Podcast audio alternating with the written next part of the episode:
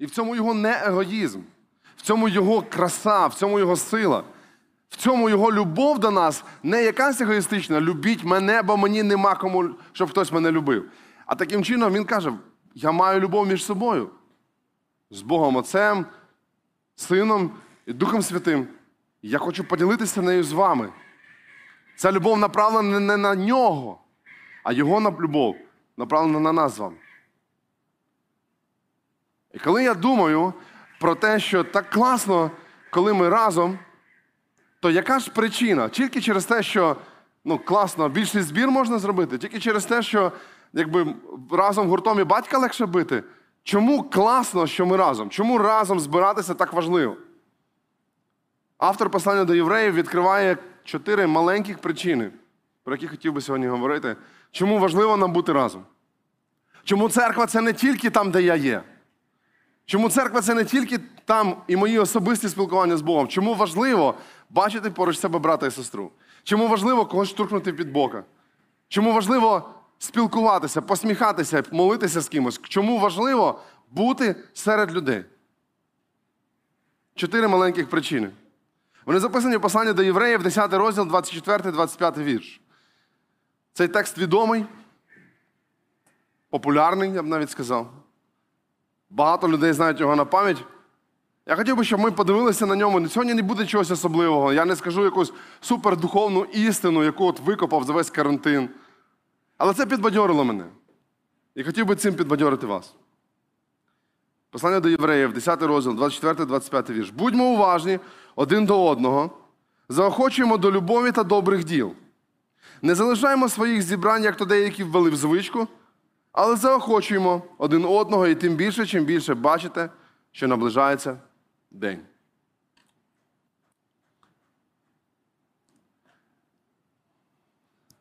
Перша причина, чому нам важливо бути разом. Автор послання до євреїв каже: будьмо уважні один до одного. Слово уважний дуже популярне в школі. Мабуть, немає більш популярного зауваження в щоденнику, ніж був неуважний на уроці. Це таке зауваження, за яке, в принципі, можна тебе виправдати, коли ти прийдеш додому, і твій тато побачить, що в тебе червоним написано був неуважний в школі. Ну, ти скажеш, я просто дивився вікно, досліджував природу і не був уважний, не сконцентрований.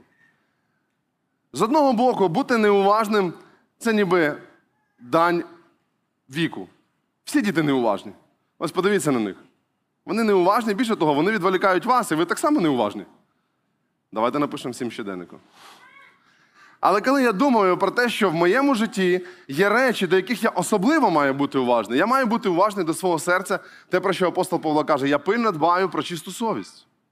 Але тут, в даному випадку, апостол, ну, чи автор послання до євреїв, він говорить: будьмо уважні один до одного. І знаєте, коли я думав про це, одна думка прийшла. Ми так часто помічаємо, коли нас не помічають. І так рідко помічаємо, коли когось не помічаємо. Ми так часто помічаємо, коли нас не помічають. І так рідко помічаємо, що когось перестали помічати. Ніби так і мало бути. Мені подобається Анна Петрівна. Вона огонь. Вона, як побачила, що її не помічають, вона обходила до всіх і сказала, що мені не дзвонили. Класно. Але знаєте, що цікаво? Вона то помітила, вона знає, де Люба працює, вона знає, де Віталік Міщук працює. Вона то уважна. Заходила, правда? Поремонтувала свою XR айфона. Я думаю про те, що ми завжди, люди, настільки сконцентровані на собі і хочемо, ну помітьте, бачите, як моя душа кричить? Бачите, отут маленька сльоза, або бачите, от маленька зелена зморшка, або тут одна сива волосина додавалась. І мені так хочеться, щоб люди помітили, що в мене щось змінилося, замість того, щоб помічати, що змінилося в інших людях. Я сьогодні взяв з собою бінокль. Це інтересна штука. Це я дав не хлопцям, щоб вони там дивилися, чи тут все гарно прямкають ротом. Я думаю про те, що ми з вами люди біноклі. Ми намагаємося кожному, кожній людині, яку знаємо, яку маємо, вручити бінокль, і щоб людина дуже сильно і пильно розгляділа мене в цей бінокль. Ну на, подивись на мене. І я отак хожу всім. На, подивися. Подивися, бачиш? Але ви знаєте, в чим бінокль особливий? Тим, що коли ти дивишся ось так, то все дуже близько. Але коли ти просиш, щоб всі дивились на тебе і всі були уважні до тебе, то що ти бачиш тут? Ого, Вовчик, ти так далеко, ти щось чуєш там? Коли ти дивишся в бінокль з іншого боку, то всі навколо стають дуже маленькими, дуже незначними і дуже далекими. І, на жаль, ми живемо так, спостерігаючи за своїм світом, біноклем на себе. Подивіться, роздивіться, помітьте, позначте, нагадайте. А все інше десь далеко і десь маленький. Я думаю, що коли автор послання до євреїв він писав до людей, він розумів про те, що це треба і йому, так як і кожному із нас. Будьмо уважні один до одного. Будьмо уважні один до одного означає, що я хочу побачити когось, бо з цього може виплити щось інше. Маленька історія старого заповіту. Цар, якого Неємія служить чашником. Неємія подає йому чашу. Кожного разу, коли він її набирає, він приносить до царя. Його обличчя повинно бути спокійним і впевненим. Цар довіряє його обличчю. Подаючи цю чашу, цар може спокійно пити, не перепитуючи, все нормально чи ненормально. І раптом цар дивиться на обличчя, цар дивиться на обличчя Неємії, і він помічає, що він сумний. Починає запитувати, в чому проблема. Неємія йому розкриває це все. І відбудування Єрусалиму почалося з того, що хтось помітив обличчя іншої людини. Відбудування цілого міста, відбудування всього народу почалося з того, що хтось помітив зміни на обличчі. Коли ти подивишся на обличчя того, кого давно не бачив, як воно змінилося? Якщо все, що ти побачив, це те, що змінилася зачіска, дехто відростив бороду, дехто змінив макіяж, дехто, дехто щось інше вдів. Це дуже мало для того, щоб почалися зміни. Бог прагне, щоб ми змінювалися, і Він посилає в життя наших людей, які помічають наші проблеми, наші переживання. Але для цього треба бути уважним. Треба бути уважним, а чого він не співає? А чого він не молиться разом з нами? А чого він заплакав, коли була саме ця фраза? Або саме ця пісня? Бути уважним це те, як Господь дивився на нас. Він з неба там дуже далеко не захотів просто спостерігати за нас в бінокль в іншу сторону. Він хотів роздивитися, що там. Він хотів бути уважним до нас. І він зробив це. В той же час я хотів би, щоб ми розуміли, що коли Біблія закликає нас бути уважними, то це не тільки для нас самих, але це може бути і проти нас.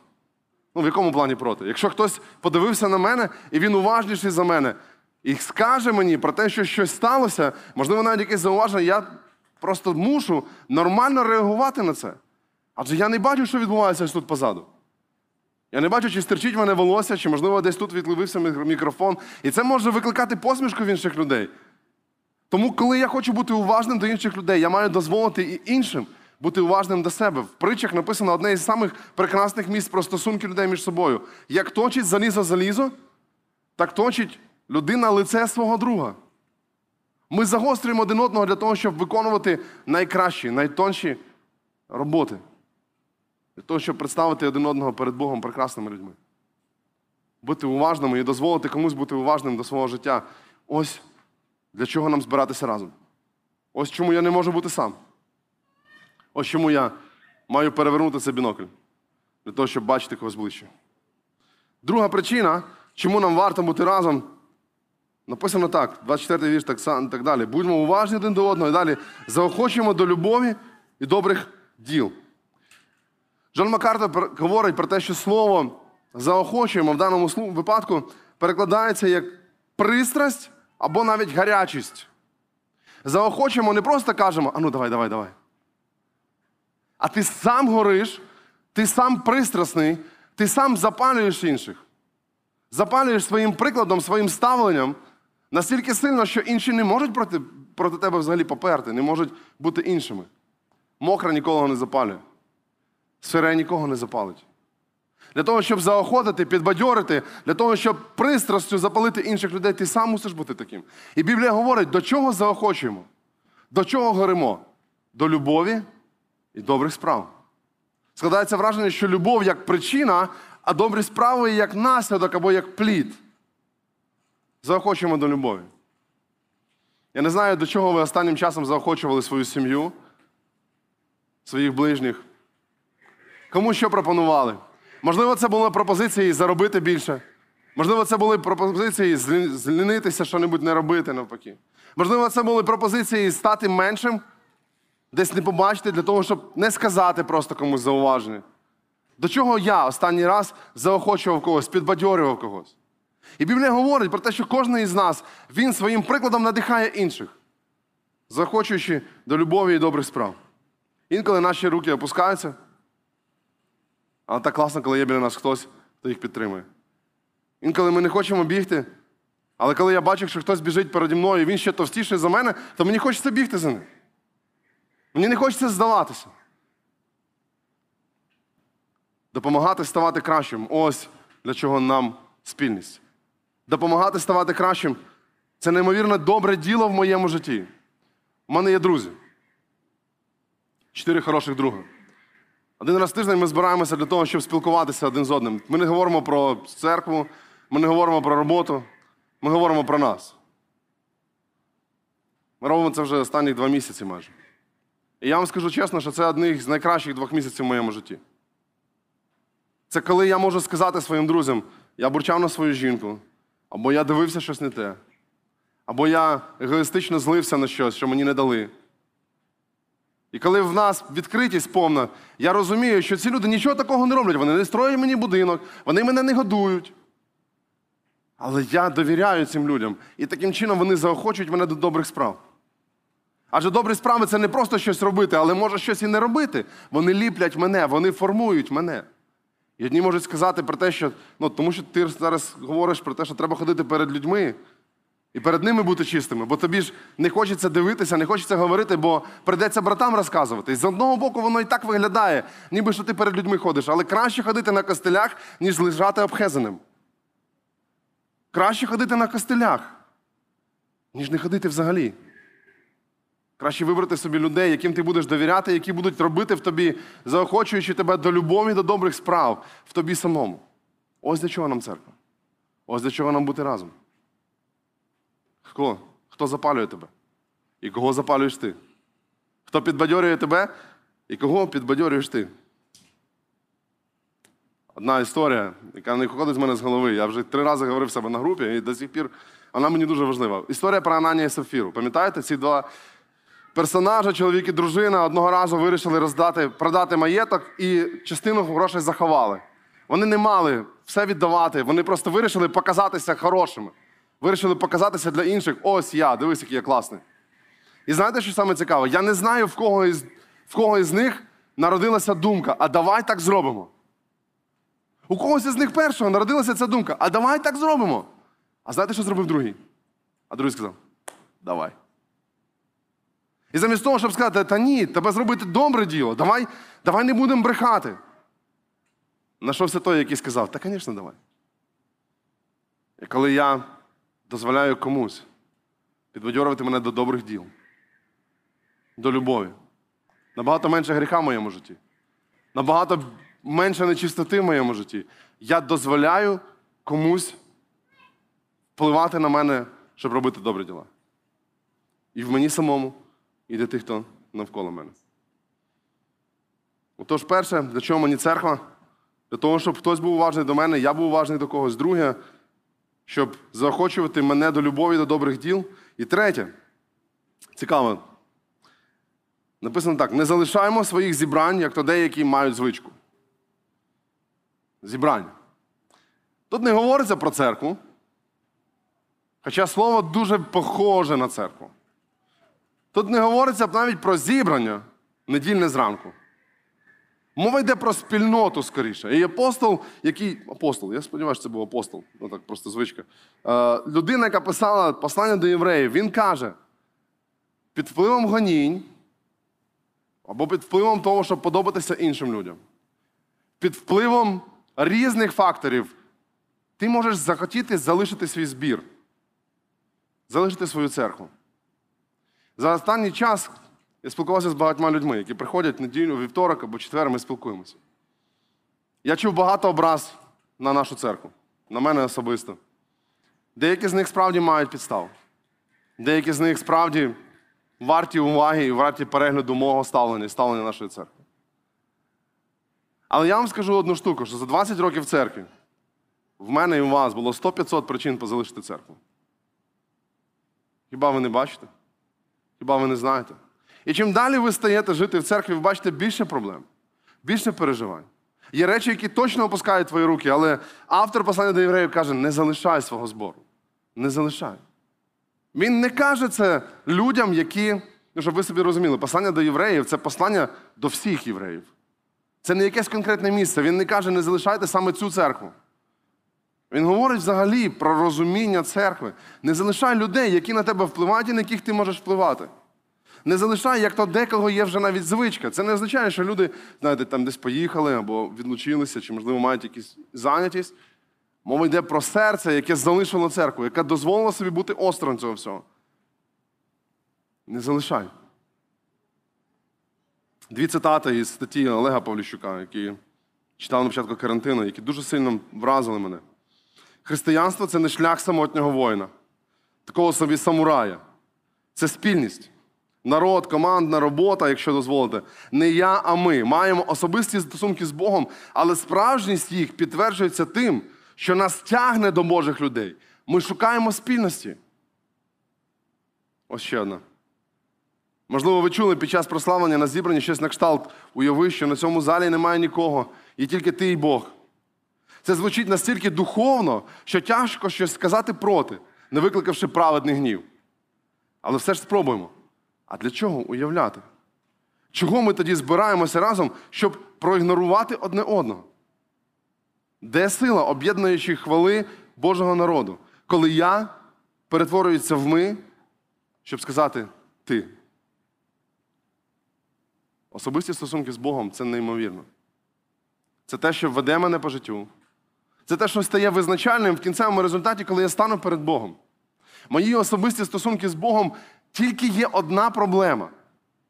Це твоє егоїстичне небажання пускати когось в життя? Чи це реально твої особисті стосунки з Богом? І слоганом перших компаній, які займаються розробками комп'ютерної техніки, персональний комп'ютер. До нас прийшло персональний автомобіль, персональний будинок і персональний Бог. І це мій особистий. І тільки я знаю до нього пароль. І ніхто більш не може ним користуватися. Насправді Бог не такий. В тебе то він є, і він тільки твій. Але це широкий доступ. І кожен із нас має можливість вірити в того самого Бога. І якщо мені так тяжко бути із тими, хто вірить в мого Бога, то питання тоді щось в мені не так. Не можуть. Діти Божі, любити тільки свого Бога і тільки так, як вони розуміють. Бог дав нам Бога спільного, одного, щоб об'єднати нас. Звичайно, бувають моменти переходу з общини в общину. Бувають моменти, коли це просто є необхідністю. Це не гріх, але завжди залишається запитання про мотиви, про чому відбувається саме так. Ще раз нагадую вам про те, що іронія цього вірша в тому, що немає конкретної церкви, до якого це написано. Якби це було просто написано до коринтян, то таке враження було б, що апостол приліплює людей саме до цієї общини. Послання до, до євреїв, які перебували більш, переживали більше спокус. І автор говорить: вам не треба залишати свого збору. Можливо, це не найкращий збір в світі. Можливо, дивлячись в онлайн відео інших проповідників, вам так хочеться туди. Вам так хочеться бути там. Але не залишайте свого збору. І акцент на слові свого. Це твій чи не твій? У нас підходить підготовка люди до хрещення. І одне з наших ключових запитань. Питання не тільки в твоїх відносинах з Богом, в твоїх відносинах з церквою. Свій збір. Означає, я частина цього збору. Я учасник. Я тут не чужий. Коли я думав про це, я молився, і знаєте, Бог так каже: Тарас, ти маєш зрозуміти через цей текст, що ти не батя в церкві. Є Ісус Христос, який головний тут. Ніхто із нас не батя. Ніхто із нас не вирішує цих питань. Ми приходимо до нього в Його будинок, під Його керівництво, під Його прізвище. І Я не вибирав своїх сестер. Я не вибирав своїх братів. Я просто хочу бути з Богом і з цими людьми, які поруч мене. Ось чому автор каже: не залишайте свого збору. Будьте разом з ними. Це найкращий інструмент, найкращий момент, найкращий шлях для тебе рости, змінюватися, впливати, загартовуватися і загартовувати інших. Дехто з нас дуже класно загартовує інших людей. І останнє. Написано так: не залишайте своїх зібрань, як то в деякі ввели звичку, але заохочуємо один одного, і тим більше, чим більше бачите, що наближається цей день. Автор говорить про те, що ми очікуємо, що скоро прийде Христос. Ми бачимо, що вже кінець світу, і вже скоро, в принципі, це все закінчиться. А так уже 2000 років очікуємо. А так уже бачимо, що все закінчується. І так, ніби це звучить до нас сьогодні, коли він каже: чим більше ви бачите, що наближається цей день, тим більше захочете один одного. Але коли ми дивимося так само на останній час, Біблія говорить, що одною із ознак останнього часу буде те, що в багатьох охолоне любов. І мова йде не тільки про невіруючих людей, мова йде про всіх людей. І чим більше в нас охолоджується любов, тим більше нам треба пам'ятати, заохочуємо один одного. Заохочуємо один одного. Адже причин для того, щоб не любити, закритися, стати холодним, так багато. І автор каже: заохочуємо один одного. Тим більше, чим бачите, що вже день закінчується. І скоро всьому прийде кінець. Про що треба думати в останній час? Люди будуть думати про багато речей. Але про те, що треба справді, люди не будуть думати. І наше бажання заохочувати людей. Заохочувати це фактично підбадьорювати, мотивувати. І воно трошечки відрізняється від першого заохочувати. Тут скоріше йде, просто будьте поруч людей. Будьте поруч. Будьте їхнім підбадьоренням. Остання історія. Євреї повертаються з Єгипту в країну, в якій вони ніколи не були. Жоден з них там не був, може тільки на екскурсію хтось їздив. Це не була їхня країна. І ось вони приходять вже до річки, і вже ось через певний час вони зможуть зайти туди, в цей прекрасний край, який тече молоком і медом. Край, в якому прекрасні плоди, прекрасна земля. Вони не будуть там рабами. Бог обіцяє їм там просто неймовірне життя. Вони відправляють 12 найкращих людей, щоб вони перебралися туди і розвідали, принесли щось звідти для того, щоб заохотити людей. Так, я хочу туди, я буду там. Ці 12 прекрасних людей вони йдуть і через певний час вони повертаються. Хтось із них несе бурдюк вина, хтось із них несе ось це молоко з медом, хтось із них несе плоди. Двоє з них несуть на жердині величезне гроно виноградне, яке не може підняти одна людина, вони двоє несуть його. Вони пробираються між цими містами для того, щоб підбадьорити цей народ, принести їм сказати: дивіться, ось там, через певний час ми будемо ось там. Вони приходять і розказують, як це прекрасно. Наскільки там гарно, наскільки там класний клімат, як сильно Бог благословив той край. І десять із них каже, але ми туди не війдемо. Там все так добре. Там, там неймовірно, але ми туди не зайдемо. І лише двоє. Ісус Навин і Халев мають сміливість протистати цим десятьом. І вони підбадьорювали весь народ. Двоє проти десяти. Більше двох мільйонів людей попали під вплив цих десяти. І знаєте, що сталося? 40 років блукань. 40 років блукань через те, що ніхто не заохотив до доброго. Через те, що ці двоє, їх було занадто мало для того, щоб перейти. Від цих 12 залежала доля і 40 років поневірянь ізраїльського народу. Але замість цих тільки двох, ці 10 не, захотіли заохотити. Да ми поб'ємо, да ми підемо, да зробимо. Вони опустили руки всього народу. А лише двоє. Вони були підбадьорені. Знаєте, що я думаю? Їхнє бажання було не побудовано на якомусь позитивному мишленні, не на оптимізмі. Бо реальність говорила так, як ці 10. Реальність говорила, так, великі чоловіки, так великі стіни, так укріплені міста, так велика зброя.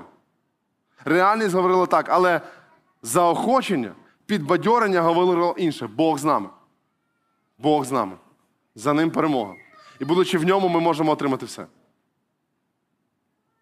Я думаю про те, що кожен із нас має мати найкращого і найбільшого мотиватора, яким є Ісус Христос. Якщо ви подивитеся на послання до євреїв, 12 розділ, там написано про те, що Він підбадьорює нас, коли ми біжимо до боротьби. Він біжить попереду нас.